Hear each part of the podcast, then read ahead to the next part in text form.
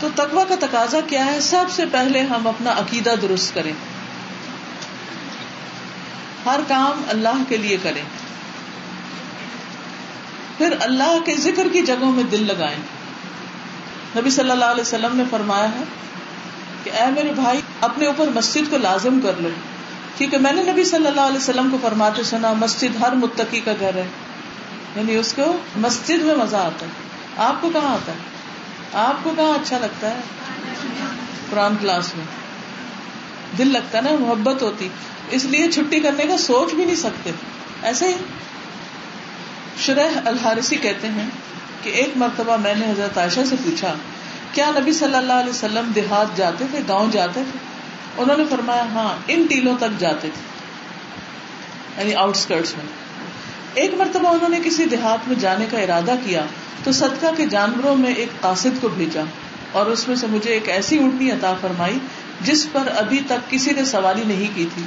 پھر مجھ سے فرمایا، عائشہ علیہ کی بھی تقو اللہ عز و جل ورفق اللہ کا تقوی اختیار کرنا اور نرمی کرنا اپنے اوپر لازم کر لو، کیونکہ نرمی جس چیز میں ہوتی ہے اسے خوبصورت بنا دیتی۔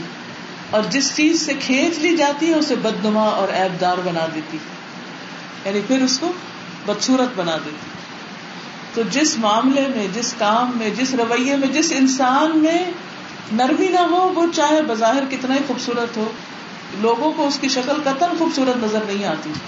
خوبصورتی میک اپ سے نہیں ہے، خوبصورتی گورے رنگ میں نہیں ہے، خوبصورتی لپسٹک میں نہیں ہے، خوبصورتی نرم مزاجی اور اچھے اخلاق میں ہے، لحاظ میں ہے، تمیز میں ہے، ادب میں ہے، احترام میں ہے۔ اگر آپ کسی کو تانے دے رہے ہیں خواب زیور سے لدے ہوئے ہوں، کوئی آپ کی طرف دیکھنا پسند نہیں کرے۔ گا لیکن اگر لوگوں کے لحاظ سے، ویسے تو اللہ کی بنائی ہوئی ہر شکل خوبصورت ہے۔ لیکن لوگوں کے لحاظ سے اگر ایک معمولی شکل جس کو کہتے ہیں، ہنستا مسکراتا چہرہ، نرم معاملہ، اخلاص، اندر کی محبت، یہ چیزیں لوگوں کے دل کھینچ لیں گی۔ اور پھر یہ نہیں کہ جب لوگ اچھے ہو اس وقت اچھا معاملہ۔ جب لوگ نہ بھی اچھا کریں، پھر بھی اچھا کر لینا، پھر بھی آگے بڑھ جانا۔ یہ چیز آپ کو لوگوں کے قریب کرے گی۔ اور خصوصاً خادموں کے ساتھ، جو آپ کے تحت کام کرتے ہیں، جو عمر میں، رتبے میں اسٹیٹس میں آپ سے کم ہیں، ان کے ساتھ جب اچھا کریں۔ کیونکہ کچھ لوگ اپنے سے بڑوں کے ساتھ تو اچھا کرتے ہی۔ ان کی عزت، تعریف، خوش آمد سب کچھ کریں، کیونکہ بڑے ہم جس سے متاثر ہوتے ہیں، اس سے بھی اچھا ہی کرتے ہیں۔ لیکن جو لوگ ہم سے عقل میں، علم میں، رتبے میں، درجے میں کم ہوتے ہیں، وہ بےچارے غلطیاں بھی بہت ساری کرتے ہیں۔ دیکھے نا، ایک شخص جو آپ سے رتبے میں بڑا ہے، زیادہ عقل مند ہے، علم والا، سمجھدار ہے، تو وہ نسبتاً کم غلطی کرے گا۔ نسبتاً، یہ نہیں کہ غلطی نہیں کہ وہ بھی کرے گا، لیکن نسبتاً کم کرے گا۔ لیکن ایک شخص جو لا علم ہے، آپ کی ماسی ہے، اس نے تو کچھ یونیورسٹی وغیرہ نہیں پڑھی۔ ہاں؟ یا کوئی دین کا بھی نہیں کچھ پڑھ رکھا۔ عقل سمجھ بھی پوری پوری ہے، لیکن اپنا کام کر لیتی۔ اب وہ کام کرتے ہوئے کبھی بات نہیں سنے گی، کبھی کچھ غلطی کرے گی، کبھی کچھ گرا دے گی، کبھی۔ میں کسی جگہ گئی اور وہ نئی جگہ تھی میرے لیے، تو جو صفائی کرنے والی عورت تھی، وہ میں اس کے ذہنی لیول کو نہیں جانتی۔ تو میں نے بیٹے سے کہا کہ جاؤ، اس کے لیے کچھ چیزیں خرید لاؤ تاکہ یہ ذرا صحیح صفائی کر سکے تو اس کو لکوڈ لا کر دیا جو فلور شائننگ کے لیے ہوتا ہے اور کلیننگ کے لیے۔ اس نے ایک ہی دن میں پوری بوٹل ختم کر دی۔ بیٹا میرا ظاہر ہے کہ وہ اپ سیٹ ہو کہتے کہ یہ تو ایک ہی دن میں ساری ختم کر دی۔ تو میں نے کہا کہ وہ تمہارے جتنی سمجھدار نہیں ہے، اس لیے۔ میں ہنس دی آگے سے۔ کچھ کرنے کی ضرورت نہیں، کیونکہ اس کی سمجھ اتنی۔ اس نے سمجھا روز ایک بوتل ڈال دی۔ حالانکہ ایک ڈکن بھی کافی تھا سارے گھر کے لیے۔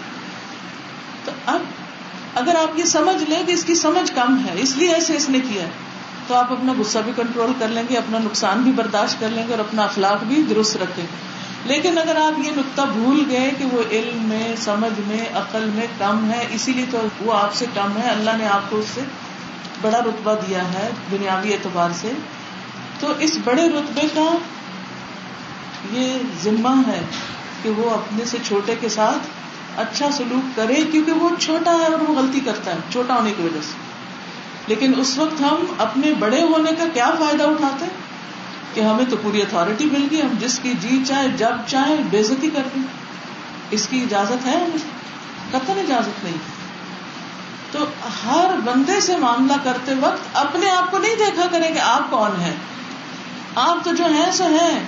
یہ دیکھا کریں جو سامنے والا ہے وہ کون ہے؟ یاد رہے؟ نبی صلی اللہ علیہ وسلم کی سنت یہی ہے۔ وہ سامنے والے کو دیکھ کے معاملہ کرتے تھے۔ یہ نہیں کہتے تھے، میں اللہ کا رسول ہوں، اس لیے مجھے حق ہے کہ میں جس کے ساتھ جو جی چاہے کروں۔ کیونکہ میں تو اللہ کا محبوب ہوں۔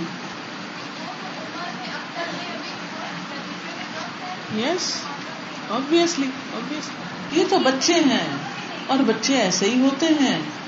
اس لیے ہمیں ان کے ساتھ بچہ نہیں بننا۔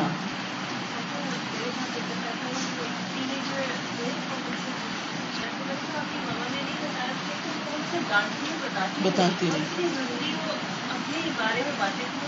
اور یہ حقیقت ہے کہ بچے ماں باپ سے سوال کیوں نہیں کر پاتے؟ ڈر کی وجہ سے۔ یہ ڈانٹ دیں گے، یہ نہیں سنیں گے، یہ ماریں گے، یہ برداشت نہیں کر پائیں گے۔ اور اگر ان کو پتا ہو ماں کچھ نہیں کہتی، تو سب سے پہلے ماں کو آ کے بتائیں گے۔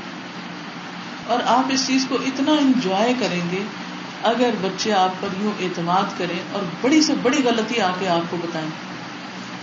میں نے اپنے بیٹے کو دو تین دفعہ رات کے وقت گاڑی نکالنے سے منع کیا۔ میں نے کہا کہ رات کو اجازت نہیں تمہیں باہر نکلنے کی۔ تو ایک دن اس کا کوئی دوست آیا تو اس نے کہا مجھے چھوڑ دو۔ تو مجھے اس نے ٹیکسٹ کر دیا کہ میرے سونے کا وقت ہے۔ ٹیکسٹ کر دیا کہ میں دوست کو چھوڑنے جا رہا ہوں۔ اتنے میں راستے میں گاڑی کا ایکسیڈنٹ ہو گیا۔ گاڑی گڑے میں جا گری شکر ہے نہر کے اندر نہیں گری۔ اللہ نے بہت بچایا ساتھ کی گاڑی سے ایکسیڈنٹ نہیں ہوا۔ آگے سے ٹکر نہیں، کچھ نہیں۔ کافی پھر وہ لمبا چوڑا پروسیجر پولیس کو بلایا گیا اور کئی چیزیں جو ہوتی ہیں ایکسیڈنٹ کے بعد۔ رات کو ایک بجے گھر آیا، میرا ہی دروازہ نوٹ کیا، اندر آیا۔ میں نے نہیں اس وقت کچھ پوچھا، کیونکہ نہ میں اپنی نیند خراب کرنا چاہتی تھی، نہ اس کی۔ صبح نماز کے بعد ہماری عادت ہے ہم نماز کے فوراً بعد اکٹھے بیٹھتے ہیں۔ نماز کے بعد میرے پاس آیا تو میں نے پوچھا، رات دیر سے کیوں آیا تھا؟ کہا کہ کچھ ہو گیا تھا۔ میں نے کہا، کیا ہوا تھا؟ اس نے اطمینان کے ساتھ ساری ڈیٹیل مجھے بتا دی کہ یہ ہوا۔ اور میں نے صرف انا دلہ کہا اور ایک لفظ میں بھی ڈانٹا نہیں، کیونکہ جو ہونے والی چیز تھی وہ ہو چکی تھی۔ اور اس وقت اس نے بتایا کہ وہ دوست بھی گاڑی میں بیٹھا ہوا تھا اور اس دوست نے جب اپنی والدہ کو فون کیا کہ میں جس کے ساتھ آ رہا ہوں یا جس گاڑی میں آ رہا ہوں، اس گاڑی کا ایکسیڈنٹ ہو گیا تو کہتے ہیں اس کی ماں نے شور مچا دیا، ایک پینک ہی کریٹ کر دی اور جو عام طور پہ مائیں ہنگامہ کرتی اس میں بتانا یہ مقصود نہیں کہ میری کوئی خاص تعریف کی ضرورت ہے یہ کچھ، بتانا یہ مقصود ہے کہ بڑے سے بڑے حادثے کے موقع پر آپ کو یہ دیکھنا کہ اب اس کو ڈیل کیسے کرنا ہے۔ جو ہو گیا، وہ ہو گیا، وہ واپس نہیں آ سکتا۔ اور اس سے آئندہ کے لیے کیا سبق لینے؟ اس نے خود ہی سبق نکال دیا کہ ایسا نہیں کرنا، مجھے اب ایسا نہیں کرنا اور ایسا نہیں کرنا۔ وہ باتیں جو ہم دس دفعہ بتاتے ہیں اور بعض اوقات بچے نہیں سمجھتے، وہ جب تک غلطی کر نہ لے، تجربہ کر نہ لے، اس وقت تک وہ سیکھتے نہیں ہیں۔ اور جب وہ غلطی کر لیتے ہیں تو اس وقت ہم بجائے اس کے کہ ان کو خود اس سے سیکھنے دیں، ہم ان کے سر پہ ڈنڈے مارنا شروع کر دیتے جس سے ان کی عقل لے لیتے ہیں۔ اور وہ سیکھ نہیں پاتے۔ تو یہ کچھ چیزیں جو ہمارے چھوٹے بچے ہوں، ہمارے ساتھی ہوں سب آرڈینیٹس ہوں، کوئی بھی ہوں، جب وہ غلطی کر رہے ہوں، کر چکے ہوں، تو اس کو بڑے حوصلے اور صبر کے ساتھ لینے کی ضرورت ہوتی۔ ہے اس وقت چیخ پکار فائدہ نہیں دیتی۔ میرے ہسبینڈ آرمی میں ہے تو وہ مجھ سے بیٹھ کے بات کر رہے تھے تو انہوں نے شیئر کیا کہ جب انڈکشن ہوتی ہے آرمی میں تو جو سپاہی جو ہے سولجرس وہ جب انڈکٹ ہو کے آتے ہیں، تو ہر باکس آف لائف سے آتے ہیں۔ اور اس میں وہ ایسے بھی لوگ ہوتے ہیں بعض دفعہ کے جو بالکل ان پڑھ جاہل ہوتے ہیں، جن کو کچھ پتا نہیں ہوتا کیا کرنا ہے بیسکس کا نہیں پتا ہوتا۔ تو ابھی آفیسر جو ہے ان کی ٹریننگ کرتے ہیں۔ اب اس میں جو آفیسرس ہیں، ان کی بھی دو کیٹیگریز بن جاتی ہیں۔ ایک تو وہ کیٹیگری ہوتی ہے کہ جو ان کے تھوڑے سے کسی بھی بلینڈر کی وجہ سے ایک دم سے وہ ریئیکٹ کرتے ہیں، ان کو ڈانٹ ڈپیٹ کرتے ہیں اور بہت زیادہ سختی کا معاملہ کرتے ہیں۔ اور میرے ہسبینڈ کا یہ کہ وہ تھوڑی الحمد للہ پیشنس ہے ان کے اندر زیادہ۔ تو ہم کہتے ہیں کہ جب میرے پاس ایسا کوئی کیس آتا ہے جب اس طرح کی کوئی بلڈر یا کوئی ایسا کوئی اس طرح کا کام کرتے ہیں کہ جو لگتا ہے کہ بس بالکل اب تو کچھ ہو ہی نہیں سکتا، تو کہتے ہیں بہت حوصلے سے میں کی بات سنتا ہوں اور بہت ہی محبت سے اور پیار سے ان کی تربیت کرتا ہوں۔ اب اس کا فائدہ پر یہ ہوتا ہے کہ آگے لانگر رن میں جا کے، جب یہ سارے آپریشن ایریاز میں جاتے ہیں اور جہاں ان کو ان کی سپورٹ کی ضرورت پڑتی ہے۔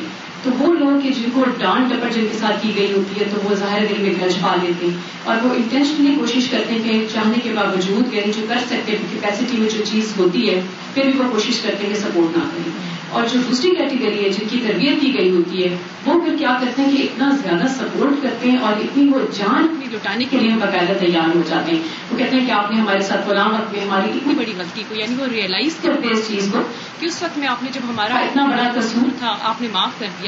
تب آپ بتائیں کہ آپ کو جس چیز کی ضرورت ہے، ہم جس طرح سے چاہیں گے آپ کو ہم سپورٹ کریں گے۔ نبی صلی اللہ علیہ وسلم نے فتح مکہ کے دن کیا کیا تھا؟ سعد بن عبادہ نے کہا کہ آج تو جنگ کا دن ہے، آج تو کعبہ کو حلال کرنے کا دن ہے۔ تو نبی صلی اللہ علیہ وسلم کو بتایا گیا تو آپ نے جھنڈا ان کے ہاتھ سے لے کر ان کے بیٹے کو دے دیا کہ نہیں، آج تو رحمت کا دن ہے، آج تو معاف کرنے کا دن ہے۔ تو اس سے کیا پتا چلتا ہے کہ ہمارا دین ہمیں کیا سکھاتا ہے؟ معاف کرنا، درگزر کرنا، اعتماد میں لینا، تاکہ جو اپنا نہیں، وہ بھی اپنا بن جائے، نہ کہ جو اپنا ہے، وہ بھی غیر ہو جائے۔ تو اسی لیے اس میں ہم دیکھتے ہیں کہ تقوا کا معاملہ صرف یہ نہیں ہے کہ انسان اللہ سے ڈر کے صرف اپنی ذات کا کوئی گناہ دور کر دے، وہ لوگوں سے معاملہ کرتے وقت بھی ہو۔ اور پھر اس کے بعد یہ ہے کہ انسان خادموں کے ساتھ اچھا سلوک کرے۔ جانوروں کے ساتھ اچھا معاملہ کرے جو بے زبان ہے خادم تو پھر کسی وقت بول پڑیں گے، لیکن جانور تو نہیں بولتے۔ تو وہ اپنا حق کہاں سے لیں گے؟ وہ اللہ سے فریاد کریں گے۔ پھر اسی طرح عدل کرنا، کیونکہ عدل کرنے والے تقوا کے قریب ہوتے ہیں۔ اے دلو ہوا اقرب التقوا سلا رحمی کرنا اتق اللہ وسلو ارحامکم۔ احسان کرنا، جیسے طلاق کے موقع پر۔ اب طلاق کا موقع ایک تو میاں بیوی کے درمیان طلاق ہوتی ہے اور ایک کسی بھی دو بندوں کے درمیان کوئی بزنس کا اشتراک ہے یا کسی بھی چیز کا، تو اس میں بھی جدائی اور علیحدگی ایک طلاق ہی کی قسم ہوتی ہے۔ تو اس موقع پر کیا کرنا چاہیے؟ یہاں کیسے تقوا کا اظہار کرنا چاہیے؟ قرآن مجید میں آتا ہوا ان تلق تم ہن من قبل ان تمسو ہن وقد فرض تم لہن فریضتا فنصف ما فرض تم اللہ او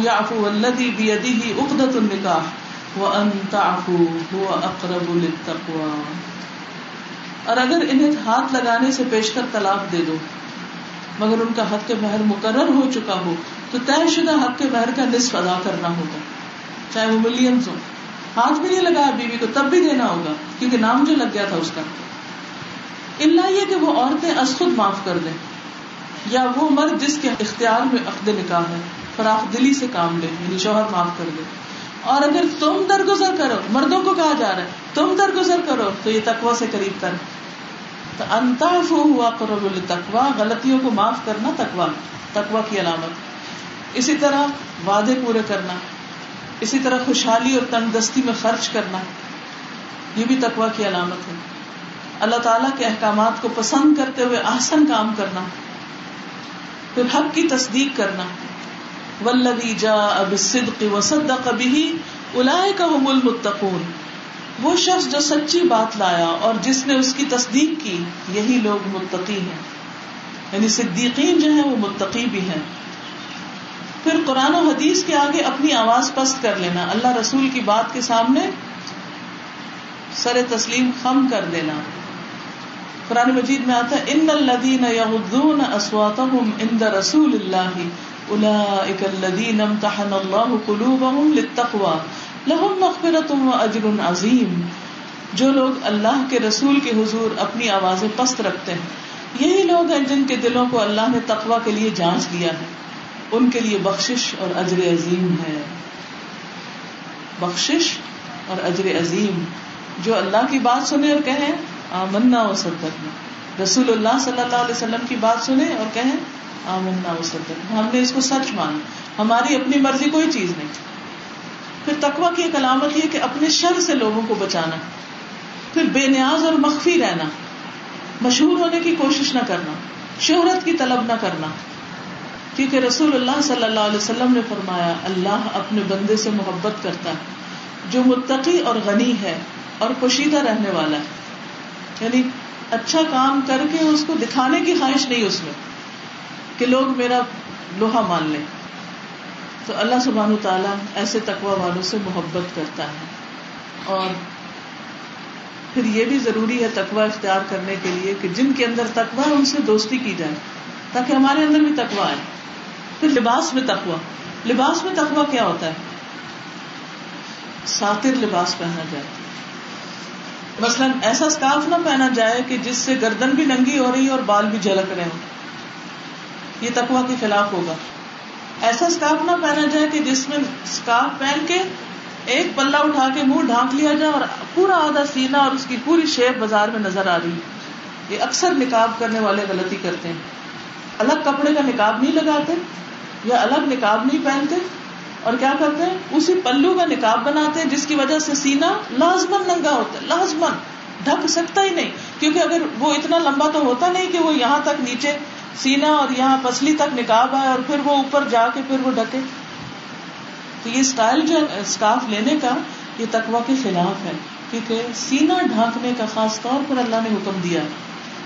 اس کے لیے بڑی آسان سی چیز ہے، اور وہ کیا؟ جس رنگ کا اسکارف پہنا ہوا ہے، بلیک ہے، بلو ہے، اسی رنگ کا ایک چار چینج کپڑا لے اور اس کے پیچھے الاسٹک لگائے اور نکاح پہلے پہن لیں اور اس کے اوپر اسکارف لے لیں کوئی مسئلہ ہی نہیں۔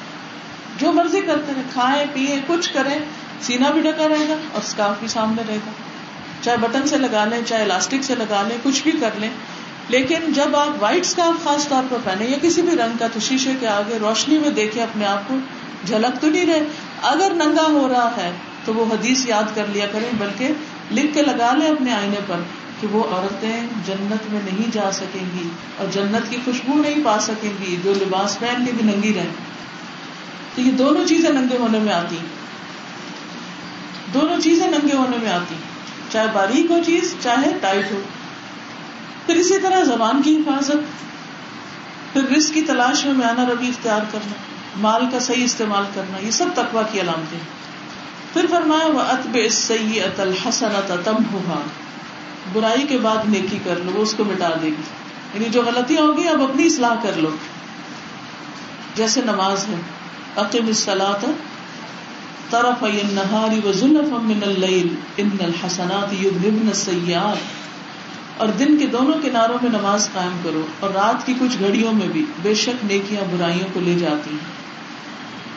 پھر گناہ کے بعد نیکی کرنا گناہوں کو دور کر دیتا ہے۔ گناہ کے بعد نیکی کرنا گناہوں کو دور کر دیتا ہے۔ پھر اسی طرح برائیوں کو دور کرنے کا کیا مطلب؟ ہے نمبر ایک ناما اعمال سے وہ مٹ جاتے ہیں گنا نمبر دو، ان کی رغبت ختم ہو جاتی۔ یعنی مثلاً کوئی برا کام کرنے کی عادت پڑ گئی آپ کو، تو آپ جس وقت میں وہ برا کام کرتے ہیں، اس وقت میں وہ نیکی کا کام شروع کر لیں۔ تو آپ کی پھر کیا ہوگی؟ برائی کی عادت ختم ہو جائے گی۔ اور آپ اچھے کاموں میں لگ جائیں۔ گے اور تیسرا یہ ہے کہ گناہ نیکیوں میں بدل جائے جیسے سورت الفرقان میں آتا ہے نا کہ جو لوگ توبہ کر لیں ان کے گناہ نیکیوں میں بدل جائیں گے۔ رسول اللہ صلی اللہ علیہ وسلم نے فرمایا، اس شخص کی مثال جو برائیاں کرنے کے بعد نیکیاں کرتا ہے، اس آدمی کی طرح ہے، جس پر ایسی تنگ زرا ہو ٹائٹ کہ اس کا گلا گھونٹ رہا ہو۔ یعنی بازو کا آپ کوئی کپڑا پہنتے نا تو ایسا لگتا ہے جیسے گلا بھی گھٹ رہا ہے۔ ایسا آدمی جب نیکی کرتا ہے تو ایک کڑا ٹوٹ جاتا ہے یعنی وہ ایک دارا کھل جاتا ہے۔ پھر دوسری کرتا تو دوسرا کھل جاتا، یہاں تک کہ ساری زرا ٹوٹ کے کھل جاتی اور انسان بالکل سہولت میں آ جاتا۔ ہے تو گناہ جو ہے نا وہ انسان کا دل بھیجتا ہے، دل تنگ کرتا ہے، گلٹ ہوتی ہے انسان کے اندر۔ تو اس کو دور کرنے کے لیے کیا کرنا چاہیے؟ نیکیاں کرتے چلا جانا چاہیے۔ ایک ایک نیکی اس بندن کو کھولتی جائے گی، کھولتی جائے گی، کھولتی جائے گی اور آپ آزاد ہو جائیں گے۔ آپ کا دل اطمینان میں آ جائے گا۔ پھر یہ بھی یاد رکھیے، جیسا گنا ویسی نیکی۔ یہ لکھ لیجیے جیسا گنا ویسی نیکی۔ اس کا کیا مطلب؟ جس ڈگری کا گنا کیا، اس ڈگری کی نیکی کرے۔ اعلانیہ گنا کیا تو اعلانیہ توبہ کرے، چھپ کے گنا کیا تو چھپ کے توبہ کرے۔ ٹھیک ہے؟ رسول اللہ صلی اللہ علیہ وسلم نے فرمایا، اگر تم کسی برائی کا ارتکاب کر بیٹھو تو اس کے ساتھ ہی نیکی کر لو تاکہ برائی کا اثر ضائع ہو جائے۔ مخفی برائی کے بدلے نیکی بھی مخفی کی جائے اور اعلانیہ برائی کے بدلے نیکی بھی اعلانیہ کی جائے۔ یہ نبی صلی اللہ علیہ وسلم نے ہمیں بتایا۔ یعنی پبلکلی اگر یا پبلک سے ریلیٹڈ کوئی غلطی کی ہے تو پبلک کے سامنے معافی مانگی جائے۔ رسول اللہ صلی اللہ علیہ وسلم نے فرمایا، بائیں طرف والا فرشتہ چھ گھڑیوں تک غلطی کرنے والے مسلمان بندے کی غلطی لکھنے سے اپنا قلم روکے رکھتا ہے۔ اگر وہ نادم ہو اور اللہ سے معافی مانگ لے، تو وہ قلم رکھ دیتا ہے۔ اگر معافی نہ مانگے تو برائی لکھ دیتا ہے۔ اور وہ ایک برائی ہوتی۔ ہے پھر اسی طرح گناہ اس وقت مٹتے ہیں جب کبیرہ گناہوں سے توبہ کی جائے۔ یعنی یہ نہیں کہ صرف نیکیاں کافی ہیں، بلکہ گناہوں کو چھوڑا جائے، پھر توبہ قبول ہوتی۔ ہے آئندہ زندگی میں عہد کیا جائے کہ ہم پھر نہیں غلط کریں گے۔ پھر نیک لوگوں کے ساتھ رہنے کی کوشش کی جائے۔ جیسے نائنٹی نائن لوگوں کا قاتل جو تھا، وہ نیک لوگوں کی ملاقات کے لیے جا رہا تھا تو اس کے راستے میں ڈیتھ ہوگی اور اس کی بخش ہوگی۔ تو نیکی کی مجلس میں جانا، نیک لوگوں سے ملاقات کرنا، یہ اتنے بڑے فائدے کی چیز ہے۔ کبھی سوچا آپ نے؟ یعنی اس کا گناہ کیوں معاف ہو گیا تھا؟ جس نے ننانوے قتل کیے تھے کہ وہ توبہ کر کے کدھر کو جا رہا تھا؟ کہاں جا رہا تھا کہ نیک لوگوں سے ملنے کے لیے، ان کی کمپنی اختیار کرنے کے لیے۔ اتنی امپورٹنٹ ہے اچھے لوگوں کی کمپنی اختیار کرنا۔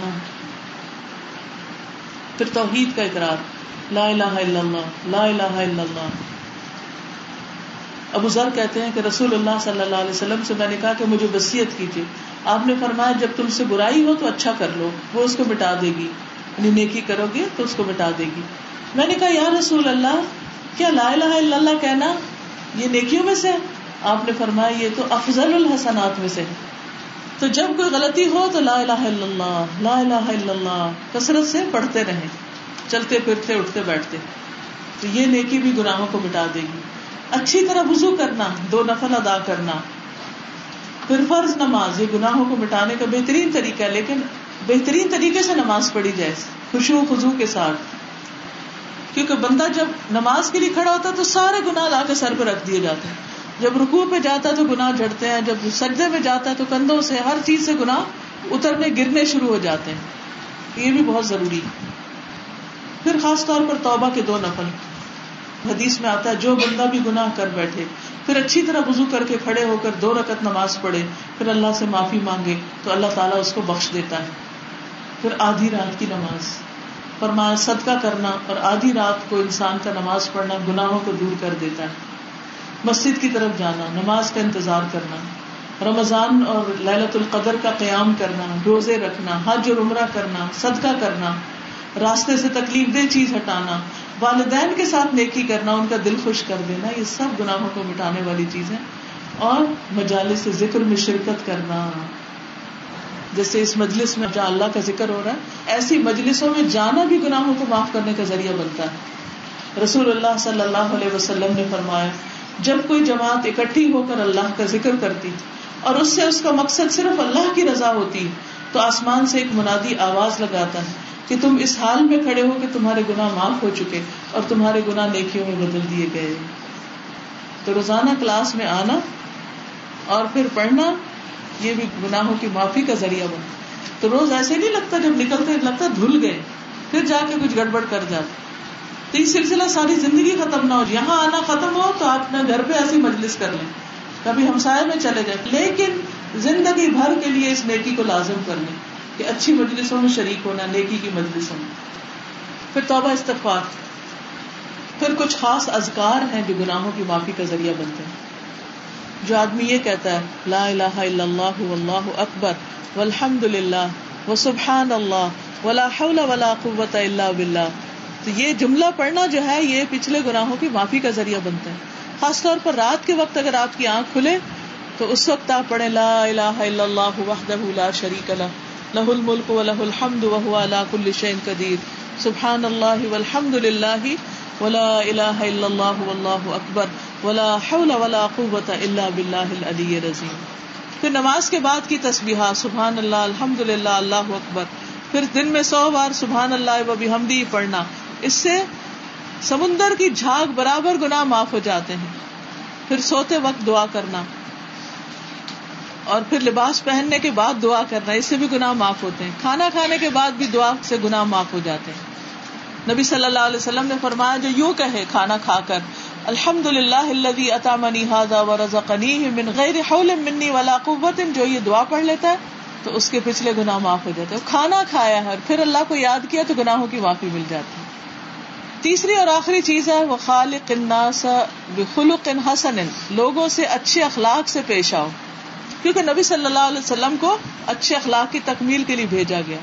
ایسے لوگ اللہ کے محبوب ہوتے ہیں۔ اللہ تعالیٰ ان سے محبت کرتا ہے جو اچھے اخلاق رکھتے ہیں۔ پھر یہ کہ یہ بہترین عمل ہے جو میزان میں بہت بھاری ہے۔ یہ عمل میزان میں بہت بھاری ہے یعنی حسن اخلاق۔ اور دنیا کی بہترین دولت ہے۔ قیامت کے دن نبی صلی اللہ علیہ وسلم کے سب سے قریب لوگ وہ ہوں گے جو اخلاق میں اچھے ہوں گے۔ نبی صلی اللہ علیہ وسلم نے فرمایا، لوگوں کو سب سے زیادہ کثرت کے ساتھ جنت میں اللہ کا تقوی اور حسن اخلاق لے کر جائے گا۔ یعنی جو شخص یا جو لوگ اللہ کے ساتھ اپنا معاملہ درست کر لیتے ہیں اور اچھا اخلاق اختیار کرتے ہیں، ان کا کیا ہوگا؟ جنت میں جائیں گے۔ حسن اخلاق کا مطلب کیا ہے؟ نمبر ایک، لوگوں کو تکلیف نہ دینا۔ اور اگر آپ کی نیت یہ ہو کہ میں دوسرے کو زج کروں، کیا یہ اچھا اخلاق ہے؟ کئی لوگ کوئی جا رہا ہو تو راستے میں ٹانگ اڑا دیتے ہیں۔ کبھی آپ نہیں کھیل کھیلا، بچے آپ طور پہ کرتے ہیں۔ تو وہ گر پڑتے ہیں۔ تو پھر وہ رونے لگتے ہیں تو یہ ٹانگ اٹکانے والا ہنسنے لگتا ہے کہ مزہ آ گیا نا۔ جی کوئی بیٹھنے لگے تو چیئر گھسیٹ لیتے ہیں۔ اس قسم کے بےحدہ مذاق۔ یا بےحدہ قسم کی باتیں جو ہیں انتہائی اخلاق سے گری ہوئی چیزیں۔ اور کیا کرتے ہیں؟ لوگوں کو کس کس چیز سے تکلیف دی جاتی؟ دین کی طرف آنے والے بہت دور چلے جاتے ہیں اگر ہم بد اخلاقی برتتے ہیں اور دوسروں کو تکلیف دیتے کسی کے جوتے پہن کے چلے جانا کسی کی سیٹ پہ بیٹھ جانا۔ بلی کرنا۔ بلی کرنا یس میں ایک رپورٹ میں پڑھی تھی کہ انڈیا میں بہت سے یگسٹرس نے اس وجہ سے سوئسائڈ کر لی کہ جب وہ کالجز میں جاتے ہیں تو اتنا بری طرح ان کو بلی کیا جاتا ہے۔ بالکل انہوں نے اپنے آپ کو بات کیا تنس کرنا۔ ٹانٹ کرنا کوئی بھی طریقہ۔ دوسری چیز حسن اخلاق کیا ہے؟ لوگوں پہ سخاوت کرنا۔ یعنی ان کو ان کے حق سے زیادہ دینا۔ نمبر تین ان کی پہنچائی ہوئی تکلیفوں پر صبر کرنا۔ یعنی بعض اوقات دوسرے اچھے نہیں ہوتے تو ہمیں پھر بھی اچھا بننا ہے۔ یہ ہے حسن اخلاق۔ کیونکہ ہم کیا جسٹیفائی کرتے ہیں؟ اس نے میرے ساتھ یہ کیا تو مجھے بھی کرنا۔ اور نمبر چار پندہ پیشانی سے بات کرنا، ہنس کے بات کرنا، مسکرا کے بات کرنا۔ دوبارہ دوہرائیں نمبر ون، کسی کو تکلیف نہیں دینا۔ نمبر ٹو، لوگوں کی سخاوت کرنی، اپنی طرف سے چیزیں دیتے رہنا دیتے رہنا۔ نمبر تین لوگوں کی پہنچائی تکلیف پہ صبر کرنا، نمبر چار، خندہ پیشانی سے پیش آنا۔ سب سے افسل اسلام یہی ہے کہ انسان کسی کو اپنے ہاتھ سے، زبان سے تکلیف نہ دے۔ حضرت ابو حرارا سے مروی ہے کہ ایک جگہ کچھ لوگ بیٹھے ہوئے تھے۔ تو نبی صلی اللہ علیہ وسلم ان کے پاس جا کر کھڑے ہوئے۔ فرمایا، کیا میں تمہیں بتاؤں کہ تم میں سب سے بہتر اور سب سے بدتر کون؟ لوگ خاموش رہے۔ نبی صلی اللہ علیہ وسلم نے تین مرتبہ اپنی بات دہرائی۔ اس پر ان میں سے ایک آدمی بولا، کیوں نہیں یا رسول اللہ؟ آپ نے فرمایا، تم میں سب سے بہتر وہ ہے جس سے خیر کی امید ہو اور اس کے شر سے امن ہو، اور سب سے بدتر وہ ہے جس سے خیر کی توقع نہ ہو۔ جس سے خیر کی توقع نہ ہو اور اس کے شر سے امن نہ ہو۔ پھر اچھا اخلاق کیا ہے؟ لوگوں کے لیے فائدہ مند بن جانا۔ ہمارے پاس جو بھی کچھ ہو، کوئی اسکل ہو، کوئی ہنر ہو، کچھ، اس سے لوگوں کو فائدہ پہنچانا رسول اللہ صلی اللہ علیہ وسلم نے فرمایا، وہ لوگ اللہ تعالیٰ کو زیادہ محبوب ہیں، جو دوسرے لوگوں کے لیے زیادہ فائدہ مند ہو اللہ تعالیٰ کے ہاں سب سے زیادہ پسندیدہ اعمال یہ ہے کہ مسلمان کا اپنے بھائی کو خوش کرنا، اس سے کوئی تکلیف دور کرنا، اس کا قرضہ چکانا، اسے کھانا کھلانا، اور مجھے کسی بھائی کی ضرورت پوری کرنے کے لیے اس کے ساتھ چلنا۔ مسجد نبی میں ایک مہینہ اعتکاف کرنے سے زیادہ محبوب ہے۔ اس کی ضرورت پوری کرنے کے لیے، اس کی پریشانی دور کرنے کے لیے اس کے ساتھ جانا، اس کا کام ہلکا کروا دینا۔ یاد رکھو، جس نے اپنے غصے کو روک لیا، اللہ تعالیٰ اس کی خامیوں پر پردہ ڈال دے گا۔ جو آدمی اپنے غصے کو نافذ کرنے کے باوجود پی گیا، اللہ تعالیٰ قیامت کے دن اس کے دل کو امیدوں سے بھر دے گا۔ اور جو اپنے بھائی کے ساتھ اس کی ضرورت پوری کرنے کے لیے چلا، اللہ تعالیٰ اس کو اس دن ثابت قدم رکھے گا، جس دن قدم ڈگمگا جائیں گے۔ اور بد اخلاقی اعمال کو یوں تباہ کرتی جیسے سر کا شہد میں بگاڑ پیدا کر دیتا۔ پھر اسی طرح دوسروں کی ضرورتیں پہچان کے مدد کرنا، یہ نہیں کہ جب کوئی کہے کہ میری مدد کرو اس وقت، بلکہ خود سے ہی اندازہ کر لینا کہ کسی کو کس کس چیز کی ضرورت ہوگی۔ پھر اسی طرح دوسروں کو عطیات دینا، سخاوت کرنا، ان کی اذیتوں پہ صبر کرنا۔ خندہ پیشانی سے ملنا تبسم و کفی وجہ عقی کا صدقہ۔ اور کوشش سے اچھے اخلاق اختیار کرنے کی کوشش کرنا۔ کوشش سے اپنے اندر اچھے اخلاق پیدا کرنا۔ اب سوال یہ پیدا ہوتا ہے کہ کیا کبھی بھی سختی نہیں کرنی چاہیے کہ ہمیشہ ہی نرمی کرنی چاہیے؟ اللہ سبحانہ و تعالیٰ ہر چیز میں نرمی کو پسند کرتے ہیں۔